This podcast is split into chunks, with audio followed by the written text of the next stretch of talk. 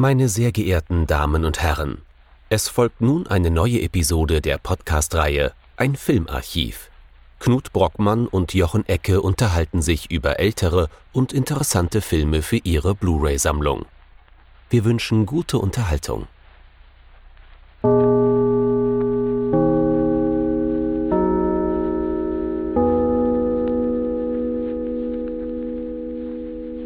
Hallo Knut. Hallo Jochen und hallo liebe Zuhörerinnen und Zuhörer zu einer neuen Folge von unserem Filmarchiv.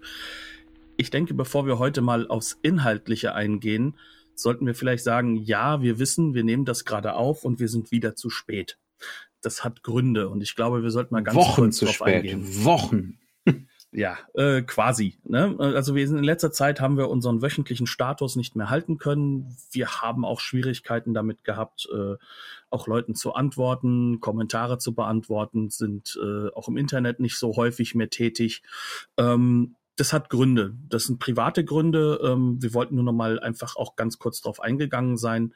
Ähm, ich glaube, bei uns beiden ist halt gerade im Leben einiges los.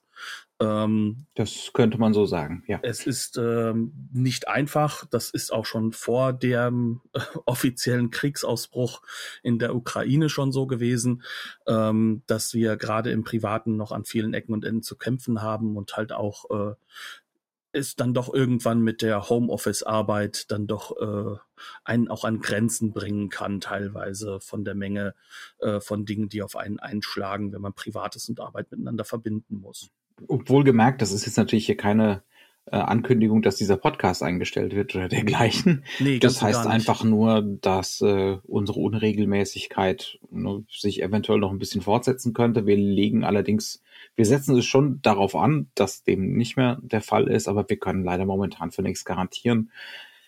Es ist allerdings auch einfach so, das ist hier ein Hobbyprojekt, ne, das wir Mhm. nie angestrebt haben äh, zu monetarisieren oder dergleichen und was wir wahrscheinlich auch niemals werden. Nee, Und definitiv äh, nicht. dementsprechend muss das ab und an mal hinter den Realitäten zurückstehen. Genau. Und das ganz große Problem, was dann halt auch so ein bisschen ist, ist, ähm, ähm, ja, wir freuen uns natürlich auch über unsere ganzen Hörer und dass, dass, dass ihr, ihr alle mit dabei seid. Ähm, und wir wissen, dass wir äh, da halt auch Erwartungen schüren, jede Woche was zu liefern. Ne? Ähm, aber grundsätzlich, äh, die ganz, ganz grundlegende Idee war es erstmal gewesen, dass wir überhaupt wieder anfangen, äh, Filme zu gucken und einen Grund haben, ähm, sozusagen äh, uns darüber auch zu unterhalten. Ähm, also das heißt, dass es eigentlich auch ein Freundschaftsprojekt ist. Ne? Also und Also eigentlich rein egoistisch. das ist doch wie immer so in der Realität. Ähm, ja, nee, aber ganz grundsätzlich, ganz am Ende gesagt, äh, ja, also wir haben unsere privaten Probleme, wir haben unsere Sorgen, ähm, die sich momentan, glaube ich, aber in ganz Deutschland bei sehr vielen Menschen zeigen. Das heißt also, wir sind auch nichts Besonderes. Aber um jetzt diesen kleinen Kniff hinzukriegen, was haben wir doch wenig Sorgen gegenüber einem gewissen Mann, der doch eigentlich nur Geld abheben möchte? Wir sind, wir sind immerhin in diesem Sinne keine, keine postkolonialen Subjekte. ganz genau. Ja, Also. ähm, im heutigen, im heutigen Filmarchiv soll es gehen um Mandabi, äh, seines Zeichens der erste afrikanische Film, der außerhalb Afrikas wirklich große Wellen geschlagen hat. Von Ousmane Sambin aus dem Jahr 1968 entstanden im Senegal. Tatsächlich auch in einem, in einer der Sprachen, die im Senegal gesprochen werden, äh, um genau zu sein, Wolof. Genau, und damit bei uns eine Premiere. Ich glaube, es ist auch der erste Film vom afrikanischen Kontinent, den Mhm. wir bei uns im Archiv besprechen. Ähm, und es ist gleichzeitig definitiv der erste senegalesische Film, den wir besprechen. Auch der erste senegalesische Film, den ich jetzt, sage ich mal, auch bewusst als solchen geschaut habe, wo ich das hundertprozentig sagen kann.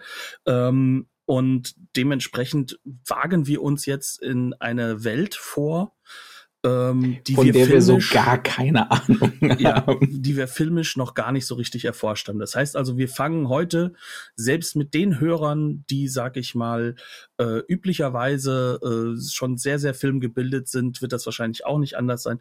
Wir werden mit den meisten Hörern heute sozusagen das erste Mal uns in dieses Gebiet hineinwagen.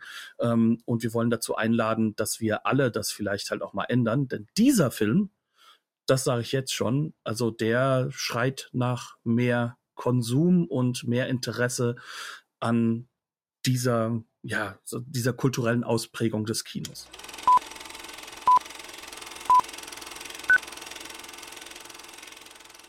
Mandabi Le Mandat im Französischen, wie ich es jetzt ganz schlecht ausgesprochen habe, im Deutschen früher genannt die Überweisung. Mhm. Ähm, heute heißt er auch Mandabi, zumindestens wenn du ihn kaufen möchtest. Aber das äh, heißt wohl einfach nur Überweisung.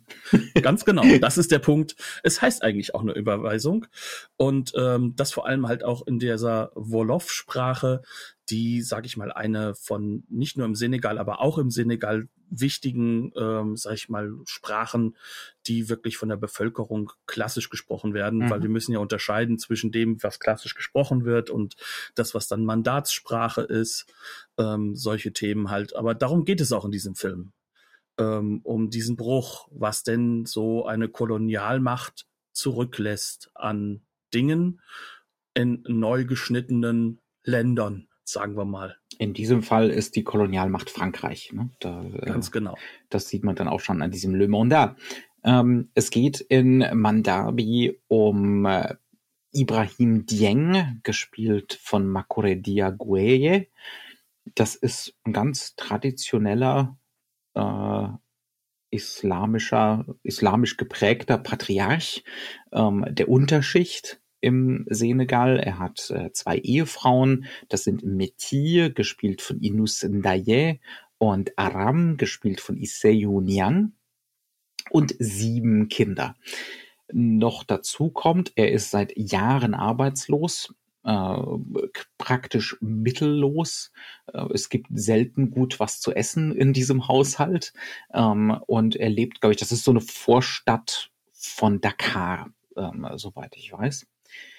Ähm, ja, und das scheint sich, seine, seine Fortune scheint sich zu ändern, als äh, zu Beginn der Erzählung der Postbote vorbeikommt mit einer Überweisung für ihn, und zwar über 25.000 französische Francs, die ihm sein Neffe Abdou geschickt hat, der sich, der nach Paris umgezogen ist, äh, um seiner eigenen Arbeitslosigkeit zu entkommen. Und wie wir dann später in, äh, ist ja nicht wirklich ein Flashback, sondern ein, ein ziemlich kühner Wechsel des Films nach Paris. Ähm, wir kriegen dann eben später gezeigt, dass er da als Straßenfeger arbeitet. Ne? Ähm, aber das Gehalt das Magere, was er dafür bekommt, hat ausgereicht, um wahrscheinlich über Monate oder Jahre hinweg diese 25.000 Frauen anzusparen. Ähm, äh, von den 25.000 Francs möchte Abdu gerne den Großteil selbst behalten. Das heißt also, der Onkel soll das Geld einfach nur für ihn aufbewahren. Ein Teil davon soll an Abdus Mutter gehen, ein Teil davon aber auch an, äh, an Ibrahim. Jetzt fangen die Schwierigkeiten allerdings an, denn das Geld hat Ibrahim noch nicht. Er muss zur Post und diesen Scheck einlösen. Als er bei der Post ankommt, stellt sich allerdings heraus, einen Scheck einlösen kann er nur, wenn er einen Personalausweis hat. Ein Personalausweis hat er allerdings nicht, lesen und schreiben kann er auch nicht. Es geht als nächstes zur Polizei, um sich so einen Ausweis ausstellen zu lassen. Bei der Polizei stellt sich raus, er braucht eine Geburtsurkunde. Die Geburtsurkunde kriegt er eigentlich nur auf dem Rathaus, aber auf dem Rathaus stellt sich raus, ja, das könnte jetzt äh, Monate dauern, aber vielleicht gibt's auch gar keine Geburtsurkunde, denn Ibrahim weiß noch nicht mal, in welchem Jahr er geboren wurde. ähm, und es geht jetzt für den Rest des Films um zwei Sachen. Um Ibrahims Versuch, ein stetig verzweifelter werdender Versuch, werdenden Versuch, diesen Scheck doch noch einzulösen, auf der einen Seite. Und auf der anderen Seite geht es darum, wie aus dieser versprochenen Summe, die aber faktisch gar nicht da ist. Diese Summe Geldes aus, äh, aus der ehemaligen Kolonialmacht, wie daraus so eine Art Schattenwirtschaft entsteht. Denn die Nachbarschaft kriegt das natürlich relativ zügig spitz, dass Ibrahim äh, da eine prächtige Summe erwartet äh, und fängt an, das Geld zu verplanen. Er fängt selber an, das Geld zu verplanen zu einem gewissen Grad. Ähm, das heißt also, binnen kürzester Zeit ist das Geld, das tatsächlich noch gar nicht angekommen ist, schon doppelt und dreifach ausgegeben. Ne? Und wir sind hier wie immer der Spoiler-Podcast. Ähm, man merkt jetzt schon, dass das Ganze auf so eine kafkaeske Situation rausläuft, ne, wo es eigentlich, wo es eigentlich gar keine Möglichkeit gibt, an dieses Geld ranzukommen. Ibrahim wird es auch nicht kriegen. Im Gegenteil, er wird bestohlen. Er steht am Ende schlechter da als am Anfang, denn er verliert nicht nur dieses Geld, er verliert noch obendrein sein Haus. Und den letzten Schmuck seiner Frau. Mhm. Also sozusagen alles. Das heißt also, auch wenn das der Film gar nicht mehr so ausspricht gegen Ende, wir haben hier sozusagen dadurch, dass Geld reinkommt, das ja gar nicht mal so viel ist. Ne? Also es ist ja, es ist wirklich auch in, im Senegal zu dieser Zeit. Also wir kriegen ja so ein bisschen so mit, also wie viel kostet so, ein Sack Reis und so. Genau, was, ne? wie viel kostet ein Sack Reis? Was kostet es, äh, einmal mit dem Taxi oder mit dem Bus in die Innenstadt zu fahren? Und um in die Innenstadt zu fahren, brauche irgendwie 50 Frauen. Und genau. um drei Passbilder zu machen, braucht er beim billigsten Passbilderhändler, der ihn natürlich dann auch bescheißt, weil er noch nicht mal eine funktionierende Kamera hat, braucht er irgendwie 300 Frauen. Ne? Genau. Dann kann man sich jetzt irgendwie ausmalen, ne, was 25.000 sind, äh, gar nicht mal so wahnsinnig viel. Ne? Also es bringt ihn definitiv nicht in eine andere äh, Situation hinein, mhm. gerade wenn davon 4.000 Francs eigentlich nur ihm zugedacht sind. Ja, ne? ja. Und das macht diesen Film natürlich unglaublich ja frustrierend auf einer gewissen Ebene, mhm.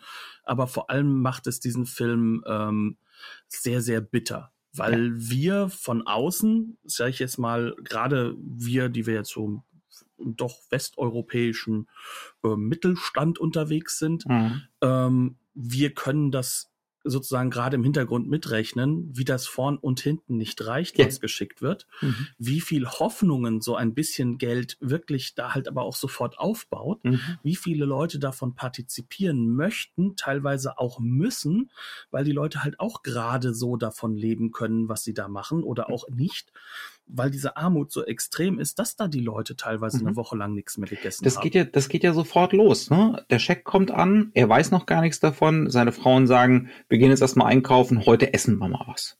Genau. heute wird ausnahmsweise mal was gegessen, wohlgemerkt, sieben Kinder. Ähm, und fünf Minuten später, gefühlt, steht der Imam ne, vor der Tür und sagt, äh, ja, also er bräuchte hier mal 5000 Francs zu, äh, zu entsprechend äh, wohltätigen Zwecken. Ne? Genau. Ähm, und, und so geht das immer weiter und so geht das immer weiter. Ne? Ähm, der, der Händler an der Ecke, der, der Gemischtwarenhändler an der Ecke ähm, verspricht ihm, also ich habe hier ausnahmsweise auch mal wieder einigermaßen guten Reis da, ich leg dir 15 Kilo zurück ne? und so weiter und so fort. Du bist ja kein ne? Kunde, du bist ein guter Freund. Genau, du bist mein guter Freund. Und dann in dem Moment, wo das Geld nicht mehr da ist, äh, ist er der letzte Dreck. mhm. Und so weiter und so fort. Ne? Ähm, also es geht um, das ist wirklich schwindelerregend. Man kann das gar nicht alles erzählen und sollte es auch nicht, um nicht allzu viel Langeweile beim Publikum hervorzurufen. Aber an wie vielen Ecken und Enden das Geld dann da so sofort verschwindet, versickert. ne, wohlgemerkt Geld, das gar nicht da ist. Das heißt, wir haben auf dieser e, ersten Ebene so eine, so eine abstrakte Komödie, wo äh, schwarze Komödie ist, eine ziemlich schwarze Komödie, wo Ibrahim eigentlich so der Staatshaushalt ist. Ne? Also der, der ist tatsächlich der Senegal, der äh, von außen ähm, aus, aus Europa lächerlich wenig Gelder bekommt ähm, die Gelder kommen aber gar nicht erst wirklich an.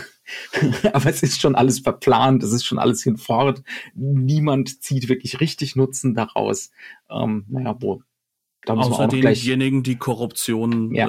äh, sozusagen zu ihrem Game gemacht haben. Und das sind erstaunlicherweise die, die dann auch Französisch sprechen, mhm. die klassischerweise ähm, sehr europäisch gekleidet sind, mhm. sich entsprechend auch schon, ähm, sag ich mal, ein kleines Auto leisten können. Ja. Jetzt natürlich nicht ein Auto in Hinsicht von wegen Neuwagen, sondern das ist dann halt auch schon noch, ja, ne, gebraucht gebraucht, mhm. aber die halt im Endeffekt ähm, zeigen können, dass sie sich mit dem, was Frankreich hinterlassen hat, das ist jetzt sechs, sieben Jahre raus, glaube ich, ja. ne, aus dem Senegal, also zumindest 1960 oder 61 war die Genau, also wirklich ja. sieben Jahre, ne? Mhm. Ähm, und das, die haben sich arrangiert, die mhm. konnten auch sozusagen Also es gibt so eine absichern. neue junge Mittelschicht mhm. im Senegal. Die wird hier immer wieder dargestellt, ne? die auch in verschiedenen Facetten. Die sind nicht nur böse und schlimm, ähm, aber das sind diejenigen, das sind die Gewinnler. Ne? Genau, aus der, aus der ganzen davon, Situation. Ja. Und manche davon sind halt wirklich welche, die dann halt das auch wirklich vollkommen ausnutzen, mhm. die sich auch äh, überlegen fühlen gegenüber denjenigen, die da jetzt in dieser neuen Unterschicht, also die sozusagen nach den alten Werten leben, da existieren mhm. und ähm, die auch aus ihrer aus, aus, aus ihren eigenen sozialen Mechaniken die, die halt aber wahrscheinlich viel, viel älter sind als, äh, sag ich Na mal, klar. die Kolonialzeit, ähm, wie sie aus diesen halt nicht mehr rauskommen. Ne? Mhm. Und das ist, das ist so, so, so das Zentrale an diesem Film irgendwo. Ähm, man sieht das äh, eigentlich äh, dem, dem der Hauptfigur gar nicht an. Der Mann, der ist deutlich über 60 zu diesem Zeitpunkt. Mhm. Das heißt, der geht auch schon so richtig aufs, in Anführungszeichen, Ende seines Lebens zu. Ähm, das fällt einem deswegen nicht auf, weil die Frauen deutlich jünger sind, mhm. äh, weil er relativ kleine Kinder hat. Ähm, also da, da, das, das, ich das glaub, der Schauspieler ist auch jünger. Der, der ja, kann also, gut schauen, ja. aber es steht halt sozusagen da, der Film ist von 1968 und es steht da, ist geboren rund um 1900. Um 1900, ist, ja. Genau. Ja. Mhm. Das heißt also, der wird wahrscheinlich so Mitte 60 sein. Ähm, dies, das ist natürlich dann wahnsinnig schwierig, da rauszukommen aus dieser Situation. Und mhm. das nimmt der Film durchaus ernst. Ja. Nimmt er aber seine Figur immer ernst?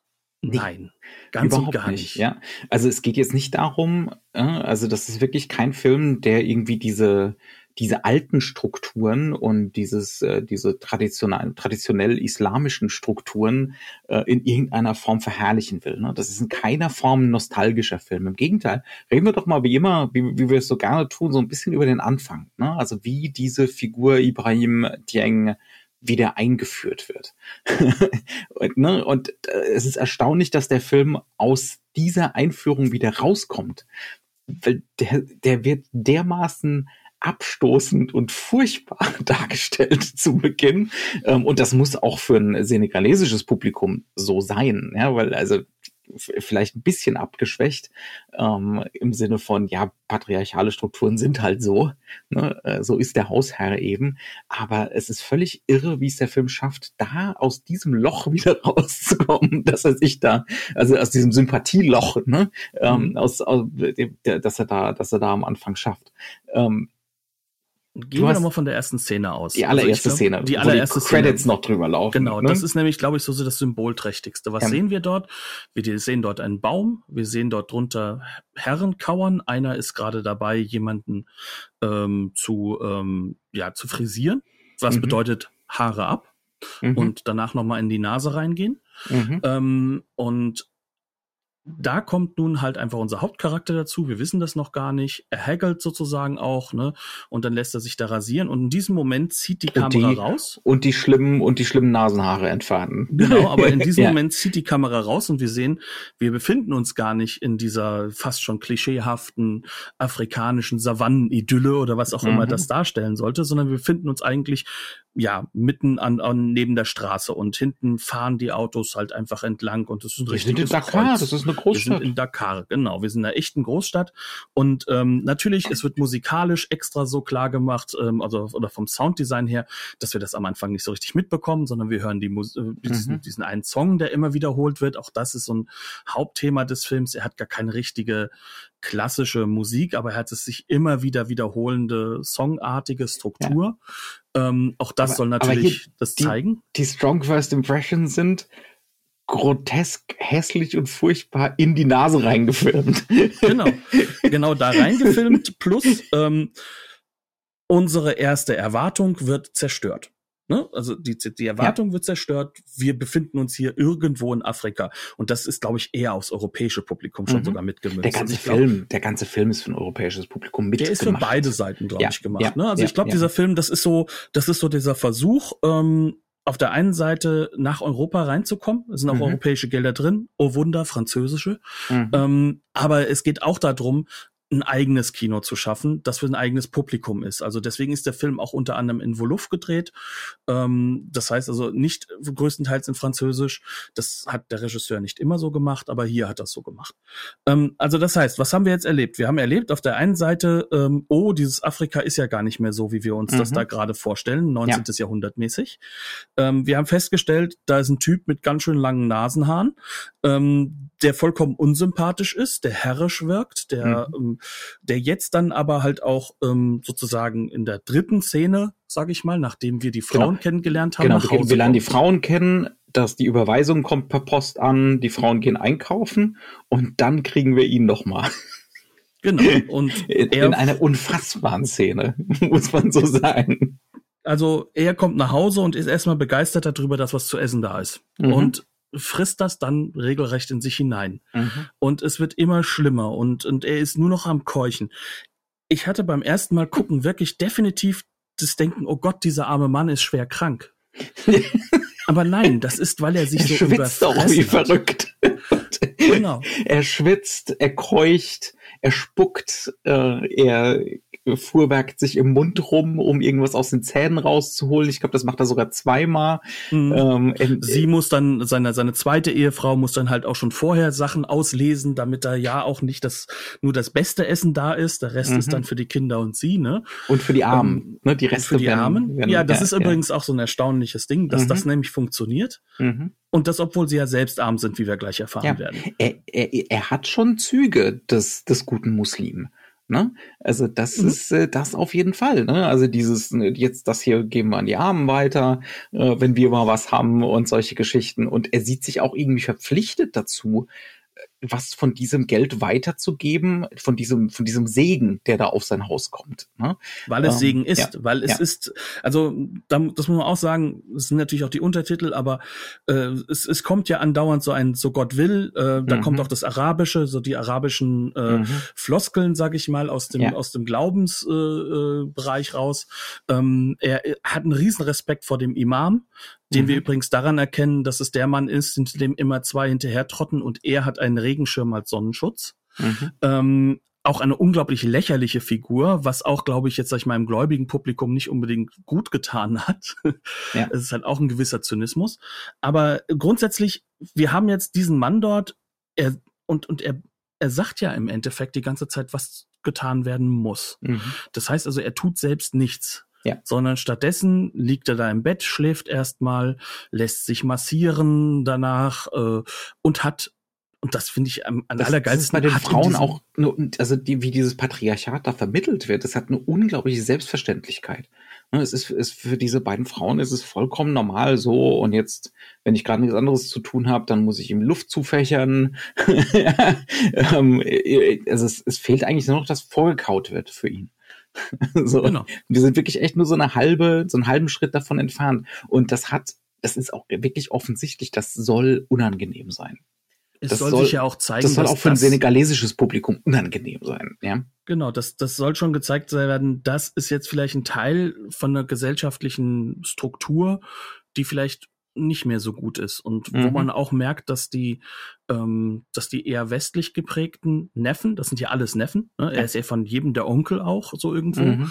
der da in diesem Film mitspielt, ähm, dass diese dann halt auch schon ein bisschen anders leben aber mhm. auch nicht so ganz. Also auch da legt man sich mal paschahaft mittags hin und lässt dann halt die Frau halt einfach mhm. vorne fuchteln und und äh, sozusagen dafür sorgen, dass er Ruhe hat. Ne? Aber trotzdem, es ist trotzdem so, du du hast dieses ganz extrem patriarchale und dieses auch mhm. ausgestellte patriarchale hast du dort. Ja. Das ist ein ultra armer Mensch, aber ja. er hat einen Thron, damit er vor seinen Frauen thronen kann. Mhm. Auch das ist natürlich, das ist mitgegeben. Das sind Haushalte, die sind wahrscheinlich halt auch so gewesen. Und da kommen wir ja auch an diese Grenzen.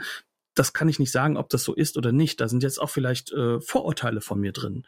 Vielleicht ist das ausgestellt und ist gar nicht so in dieser Gegend um Dakar so gewesen früher. Ne? Mhm. Das kann ich einfach nicht sagen. Und ja. das habe ich jetzt auch nicht auf die Schnelle also das heißt innerhalb von zwei Wochen wirklich so mir aneignen können. Ja. Ne, dafür musst Keine du, glaube ich, ja. ja. dafür musst ja. du, glaube ich, einfach tiefer da drin sein und da müssen wir dann auch auf das vertrauen, ähm, dass wir in gewisser Weise einfach Mut zur Lücke haben müssen. Mhm. Aber was ich sagen kann ist, dieser Mann ist ein Unsympath vor dem Herrn.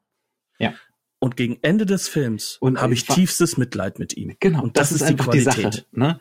Ähm, Mitleid und man, man spürt seinen Frust, man geht bei der Frustration mit.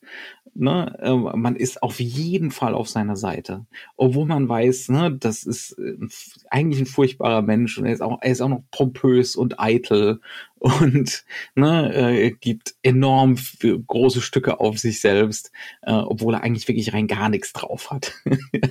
Aber er versucht das Ganze halt auch mit Mitteln, die einfach das so ausstellen, wie armselig das eigentlich ist, wie er mhm. ist, ne? Und und wie sehr er auch aus der Zeit gefallen ist, also wie das gar nicht funktionieren kann. Mhm. Also ähm, eine der Sachen, die mich ja megamäßig äh, mir imponiert hat, ist der Umgang mit seinem Gewand.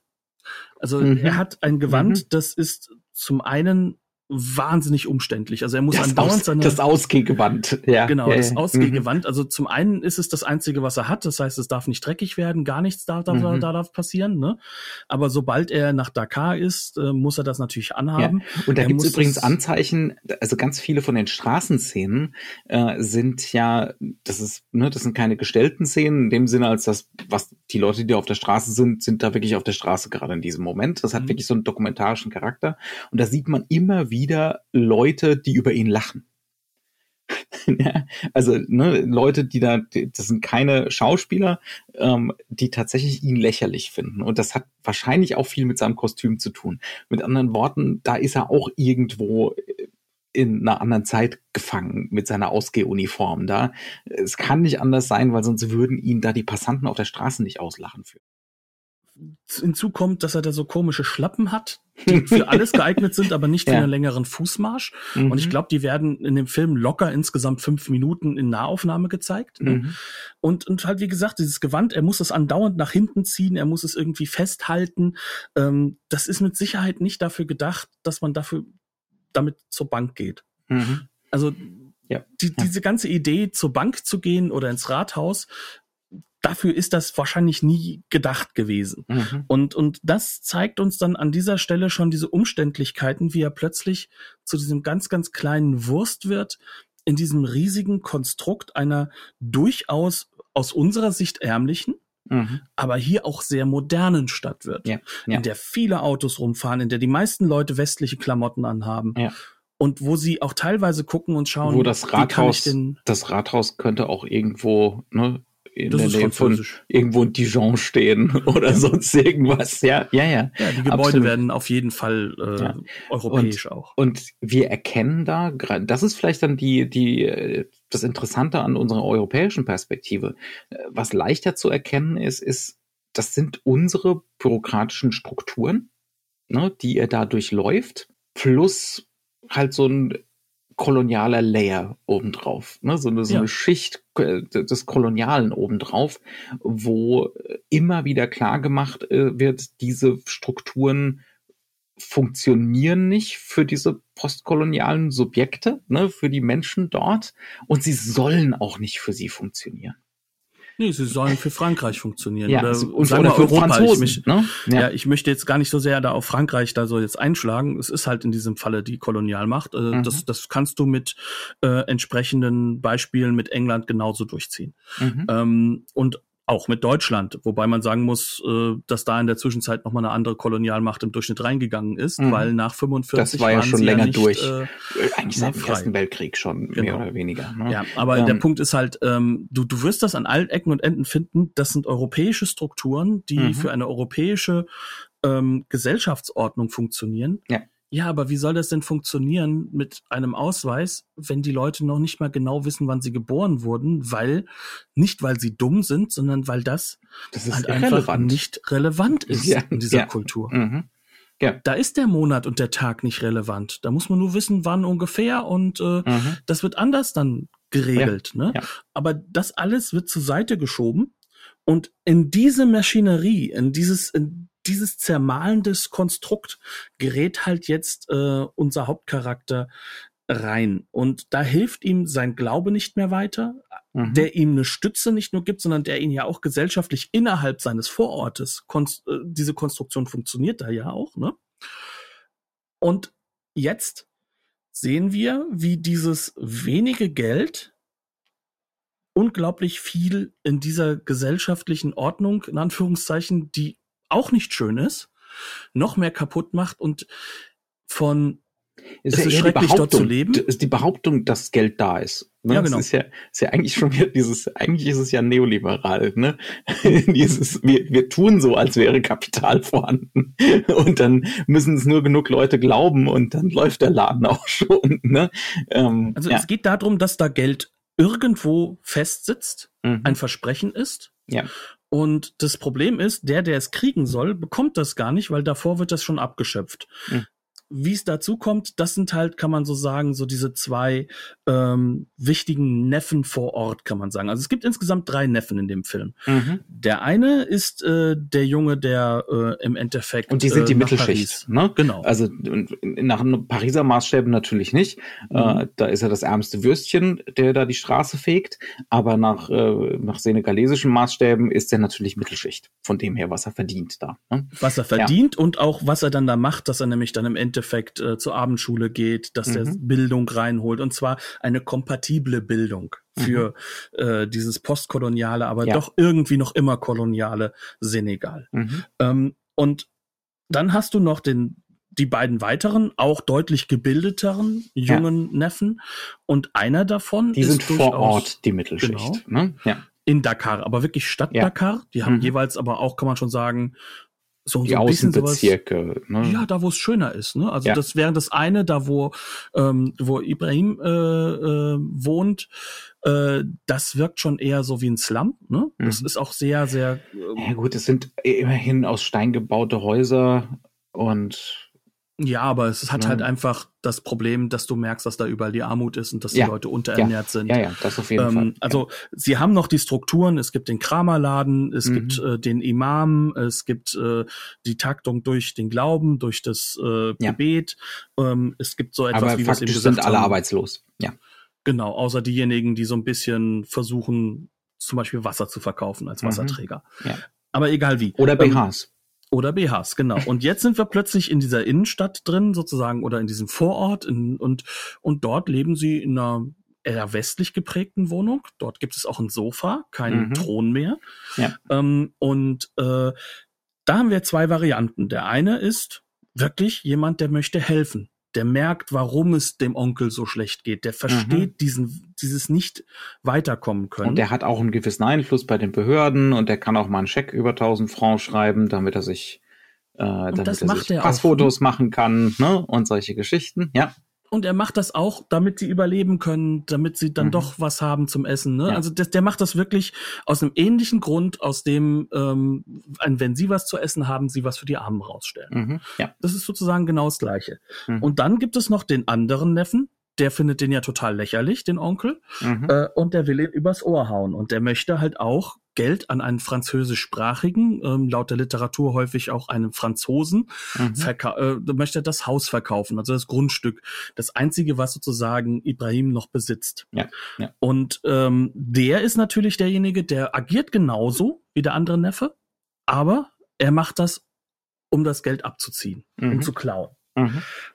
Das heißt also, wir haben auch da wiederum so eine Art gesellschaftliche Symbolik, die da drin hängt. Ne? Wie gehen denn die jungen Leute damit um? Mhm. Wie, äh, was ist denn ihr Sinn dahinter? Und da hast du drei verschiedene Varianten. Du hast den, ja. der auswandert, der in Frankreich, in Paris ganz unten ist und wieder die Straße eine, fegen darf. Eine tolle Sequenz. Ne? Also das ist, das ist eine, hat auf mich wahnsinnig Eindruck gemacht. Plötzlich sind wir in Frankreich. Ne? Also mhm. wir sind so 20 Minuten sind wir bei Ibrahim und dann macht's zack und da ist der Eiffelturm und ähm, und dann dann sehen wir ihn, wie er da die Straße, den, den Neffen Abdu, wie er da die Straßen fegt. Und, und wie, wie er dann auch, auch, in der Metro fährt und Genau, sowas, ne? wie, wie er da so vereinzelt ist. Ne? Also da ist die ganze Bildsprache, ähm, geht auf diese Einsamkeit, dieses Vereinzelte. Ähm, Paris war noch nie so leer. Es, es war noch nie so leer, ja, mhm. ähm, noch nie so technisch, äh, ne, noch, noch nie so abweisend und kalt. Und dann gibt's dazu einen, einen Voice-Over, das der Neffen, Brief, der, vorgelesen der, der Brief, genau. der vorgelesen wird, wo er versichert, er ist nicht nach Frankreich, um moralisch zu verrohen, sondern um um, um der Arbeitslosigkeit zu entkommen. Ne? Und, und sich weiterzubilden und um gleichzeitig natürlich auch weiterhin ein gläubiger Mensch zu sein. Also ja, ja. Und du merkst ihm richtig an, der vermisst die Heimat zutiefst. Mhm, ja, ja. Das ist sozusagen die eine Variante. Und dann hast du diese beiden anderen Vor-Ort-Varianten, die jeweils unterschiedlich auch mit diesen Brüchen umgehen. Die mhm. einen versuchen, so eine Art Krisengewinnler zu sein. Ja. Also die versuchen halt einfach die Alten vollkommen auszunehmen und das mhm. Alte sozusagen wegzuschieben, um, um selbst voranzukommen.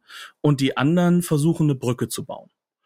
Und selbst das Brückenbauen ist unglaublich schwierig, weil man ja. kommt dann weiter, aber man muss natürlich Korruption ist, üben, um im Rathaus weiterzukommen. Es ist auch halt selbst. auch so eine Mischung, ne, also äh, einerseits hast du so eine, hast du so eine, so eine Homo homini lupus est Nummer am Laufen, wo diese Gesellschaft auch in ihrer, in ihrer Möglichkeiten dazu solidarisch zu sein zerbricht.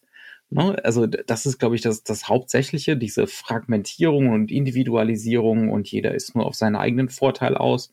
Und äh, das, was dann halt vom Traditionellen noch da ist, was gut wäre, so den Reis mal teilen, den man hat, ne, ähm, das kann dann nicht mehr funktionieren. Das kann, das kann ist. einfach nicht mehr verfangen. Ne? Genau, ja. weil es zu wenig ist, weil durch diese äh, Strukturen oben drüber, durch die Korruption unglaublich mhm. viel weggenommen wird und weil all diese Mechanismen, auch dass man dann, wenn man selbst zu Geld kommt, der Kirche was geben soll, ne? was ja durchaus funktionieren könnte, weil der Iman schon eine wichtige Rolle spielt. Er ist zwar ja. ein Idiot in diesem Film, aber er spielt mhm. eine wichtige Rolle. Ja. All das funktioniert nicht mehr. Es kann nicht mehr verfangen, weil es eine Mangelwirtschaft ist. Und diese mhm. sorgt auch dafür, dass du sozusagen in dieses, äh, in, in, in diese äh, ich, ich nenne es jetzt mal europäische Individualismus-Schiene äh, und Egozentrik hineingedrückt wirst. Genau, du wirst ohne dass du vorbereitet dazu. bist. Du wirst gezwungen dazu, zum Betrüger zu werden, zum genau. Beispiel. Genau. Ne? Ja. Also so wie, es ist ja alles so vignettenhaft. Ne? Der ganze Film besteht ja eigentlich nur aus so kurzen Mini-Episödchen letzten Endes. Ähm, das ist zum Beispiel die, die, die Episode, wo er sich auf die Suche macht um äh, Passfotos zu machen.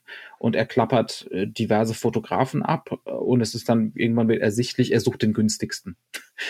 also er will, Nein, den äh, billigsten. Den, ja, den billigsten, genau. Ähm, und dann landet er natürlich zwangsläufig bei jemandem, der gar kein Fotograf ist. Und für den Zuschauer ist das sofort ersichtlich. Ja, dass das. Ne, Man fragt das, sich, wie das eine Kamera sein soll. ja, das das ist in keiner Weise ja, ähm, mhm. und, und dann bleiben wir aber auch, und das ist auch so eine Qualität des Films, dass wir auch immer wieder fast schon so netzwerkhaft, ne? also es hat schon so äh, Qualitäten von so einer Netzwerkerzählung. Ähm, oder so eine Nexus-Erzählung mit, mit, äh, mit Ibrahim so als Nexus-Figur. Ne? Mhm. Ähm, wir, wir bleiben bei diesen Trickbetrügern, ne? die ihn dann um seine 300 Franc für die äh, für die für die Passfotos gebracht haben ähm, und wie die sich darüber austauschen über ihre Motiva Motivation und ihre ihre Verhärtung, ne, ihre innere, äh, die sie dazu bringt, sowas überhaupt machen zu können. Ähm, also da da ist der Film versucht da auch schon irgendwie so zu diagnostizieren. Ne? Immer wieder, da, es ist nicht genug Geld für alle da, es ist nicht genug Wohlstand für alle da, es ist noch nicht mal genug Reis für alle da. Ne?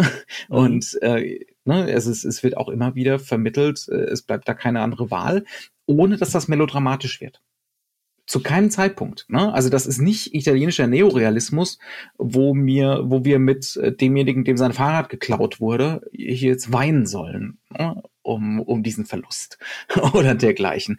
Also das, das ist, ne, der Film hat, ein, hat schon so einen realistischen Gestus, da müssen wir auch noch mal kurz drüber reden gleich, mhm. ähm, aber, aber zu keinem Zeitpunkt mit Melodram dahinter. Also wer jetzt denkt, man guckt den Film und es wird fürchterlich auf die Tränendrüse gedrückt und diese armen Leute, nee, also da setzt er ja schon am Anfang ziemlich präzise den Ton damit, die ärmste Wurst ist auch der arroganteste und eitelste Sack in diesem Film. Ja. Und auch das ist so eine Sache, es wird ja immer wieder auch ein Gegenpol gezeigt. Mhm. Die Sache ist, die Situation ist ja diejenige, die es nicht möglich macht, sondern und nicht die Akteure.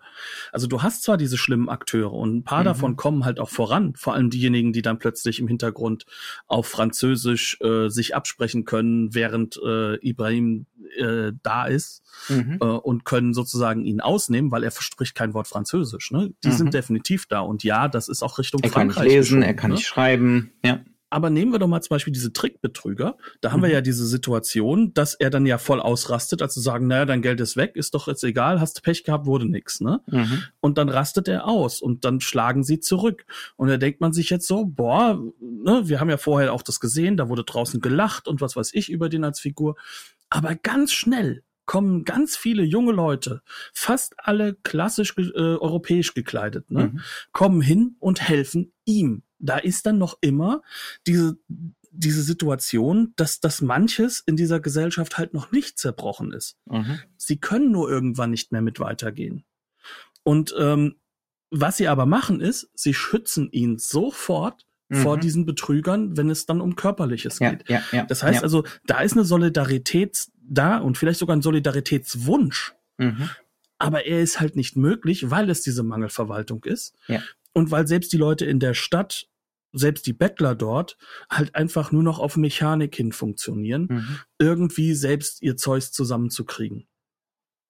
Und auch da wiederum ist das Faszinierende, dass der, der ganz unten steht, wohl noch am ehesten was geben möchte, mhm. weil er halt einfach auch diese Verhärmung noch nicht hat. Ja, ja. Und, und all das wird uns sozusagen, wie du es eben so schön gesagt hast, in diesen Vignetten, in diesen kurzen 92, 93 Minuten, wird uns das, das ist irrsinnig verdichtet. Ne? Also jede Episode ist wahnsinnig verdichtet äh, und, und kommuniziert unglaublich viel. Also das, das macht es auch so, so schwierig, glaube ich, über den Film überhaupt zu reden, weil man, ne, man hat so eine unglaubliche Informationsflut, die da auf einen so reinbricht.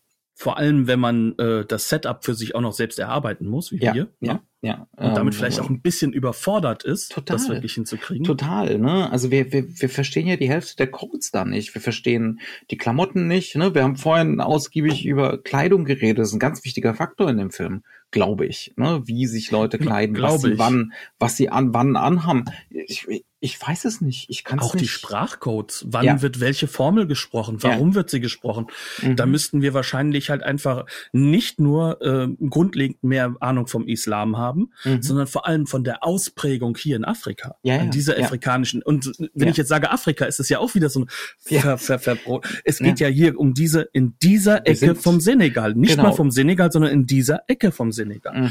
Äh, weil, weil grundsätzlich du auch nicht sagen kannst, dass die Länder sozusagen das abbilden, was ja, denn ja. da sozial ist. Überhaupt, sondern überhaupt selbst nicht, das sind Schnitte, die sind durcheinander, in Anführungszeichen. Ja. Auch das sind so Rückfallebenen, ich äh, glaub, die dann daraus gemacht werden. Das ist vielleicht auch eine ganz schöne Überleitung dazu, wie der Film inszeniert ist, weil ich glaube, der Film will ein westliches Publikum auch überwältigen. Definitiv. Ja, also der ist natürlich, wir sind jetzt 68, äh, der Film kann nur entstehen wegen der neuen Wellen in Europa und wegen der filmtechnischen Veränderungen. Das hatten wir jetzt hier schon ne, ja, Film, also Film, für, für alle, die es ganz cool, genau, für alle, die es nicht mitgenommen ja. haben oder die, die es äh, vielleicht frühere Folgen noch nicht gehört haben, schön, dass ihr neu dabei seid. Wir, wir freuen uns sehr.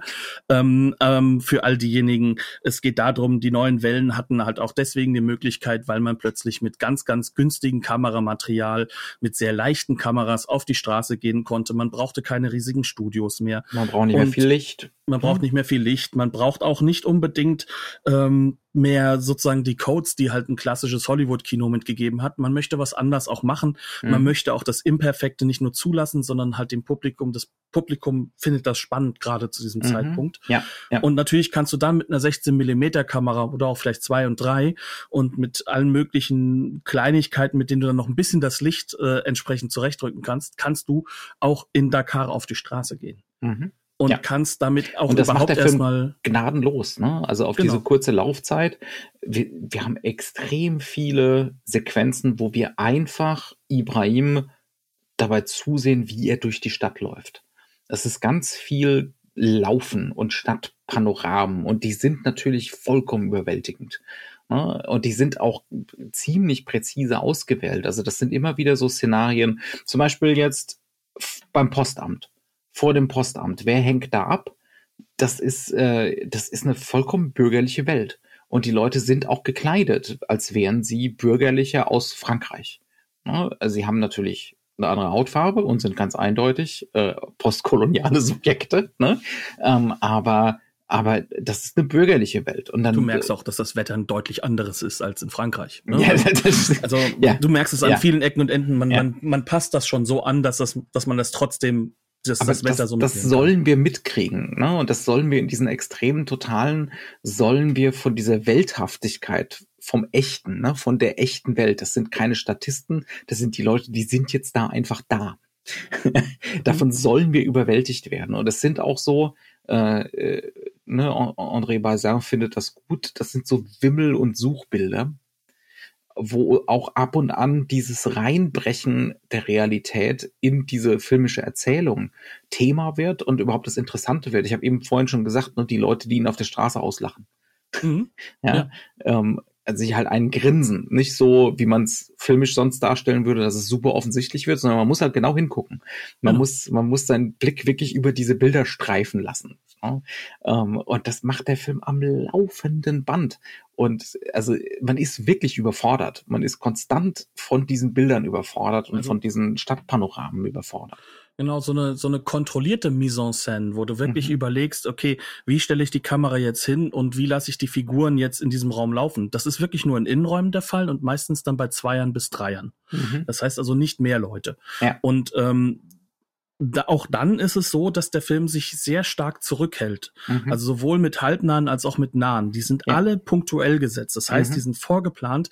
Dafür brauche ich jetzt eine nahe. Ich mhm. muss jetzt diese Schuhe zeigen, wie er da entlang so, läuft. Ich so muss irre viel Geld wird er auch nicht gehabt haben. Ne? Also es sind ganz genau. viele Szenen in einer abgedreht. Genau. Und ja. ähm, das alles spielt halt natürlich auch mit dem Charakter hinein, dass der Regisseur des Films im wahrsten Sinne des Wortes der Auteur ist, mhm. weil das basiert auf einer Kur Kurzgeschichte. Kurzgeschichte. Ja, ja, also man muss dazu sagen, ähm, Usman Semben, Somben äh, ist definitiv eher berühmt geworden als Autor mhm. und Verfilmer seiner eigenen Geschichten. Mhm. Also es ist ein ganz, ganz wichtiger Intellektueller, das muss man auch so sehen. Ähm, das heißt nicht, dass die Filme so als so wichtig gesehen wurden, aber sie waren so eine Art Transporteur, um seine Geschichten halt auch ein Massenpublikum innerhalb vom Senegal und halt auch in Europa und in den Westen Verfügung zu, tragen, zu stellen. Ne? Ja, ja, ja, Also wobei, glaube ich, ähm, Frankreich auch sehr stark im Fokus stand. Erstens haben sie mitfinanziert, zweitens sind viele von seinen Filmen halt auch noch wirklich auf Französisch entstanden mhm. später.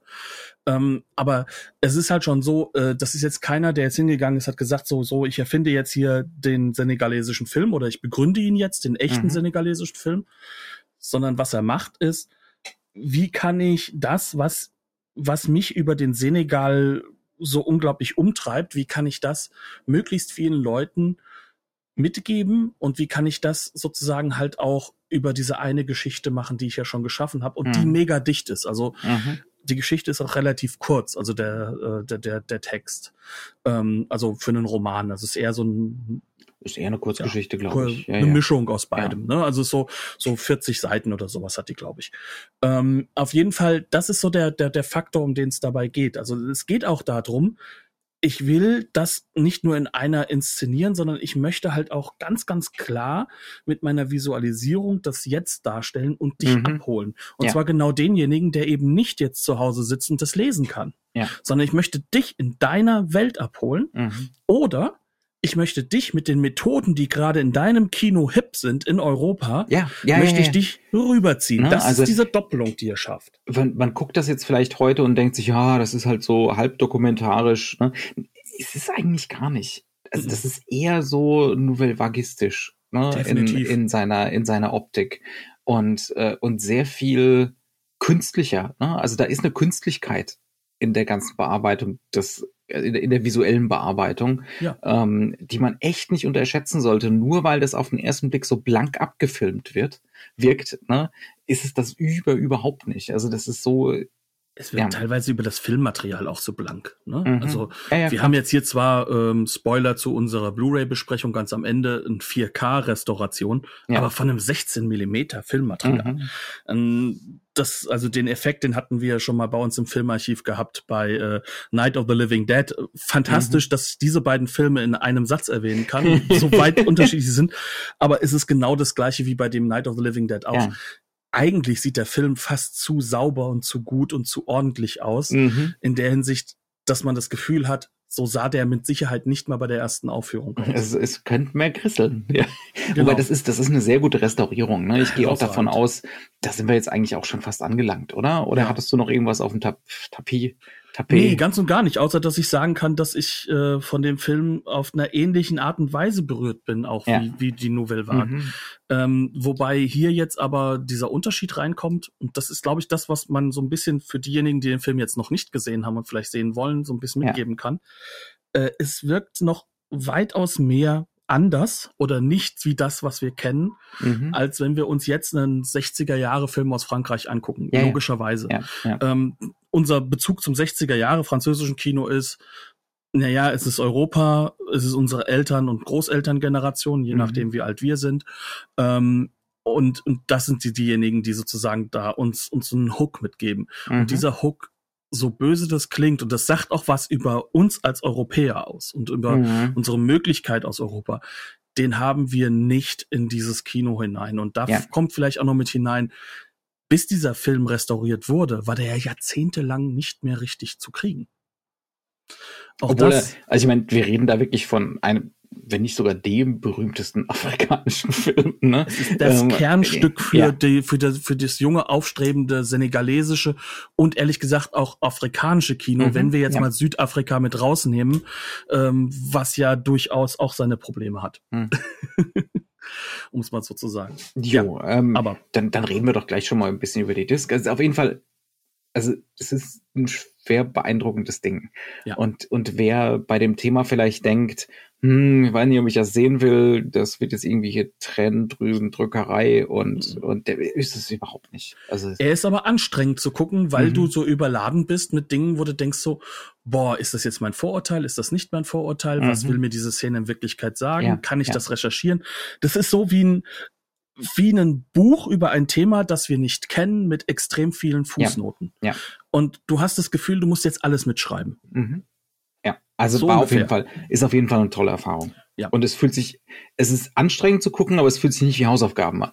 Nein, und vor allem hast du am Ende des Films das Gefühl, ich will davon mehr sehen. Mhm, und das ja. ist, das ist ja eine Sache, wenn du das Gefühl hast, dann kann es ja nicht Hausaufgaben sein, weil keiner von uns hat, denkt sich, boah, ich will mehr Hausaufgaben. Yes. Ähm, oder ich möchte noch Überstunden machen bei der Arbeit. Mhm. Aber, aber was du, was du dir hier denkst, ist, ich möchte noch mehr sehen, ich möchte da tiefer reingehen können, ich möchte es auch besser verstehen, ich möchte was dazu lesen.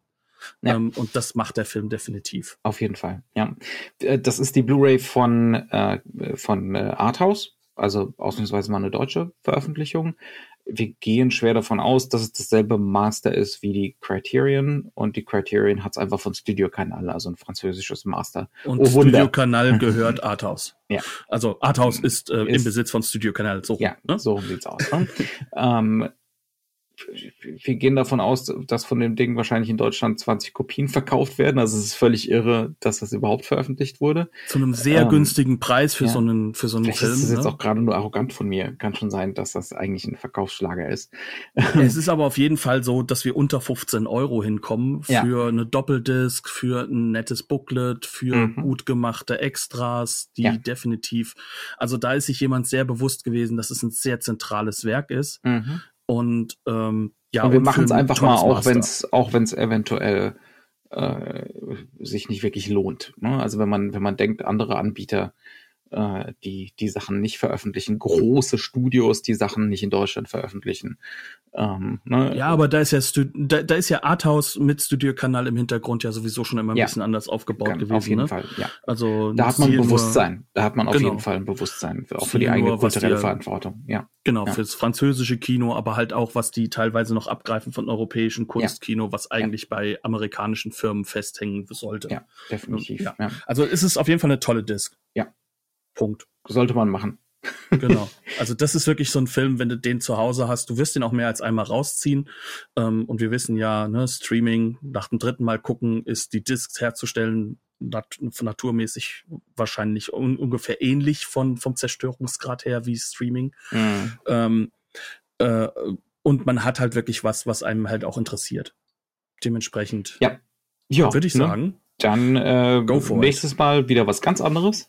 Oh, wird das anders, Leute. Wird das anders. Ich freue mich so riesig über den Bruch. ja, äh, bis dahin. Gehabt euch wohl, habt eine schöne Zeit. Tschüss. Ciao.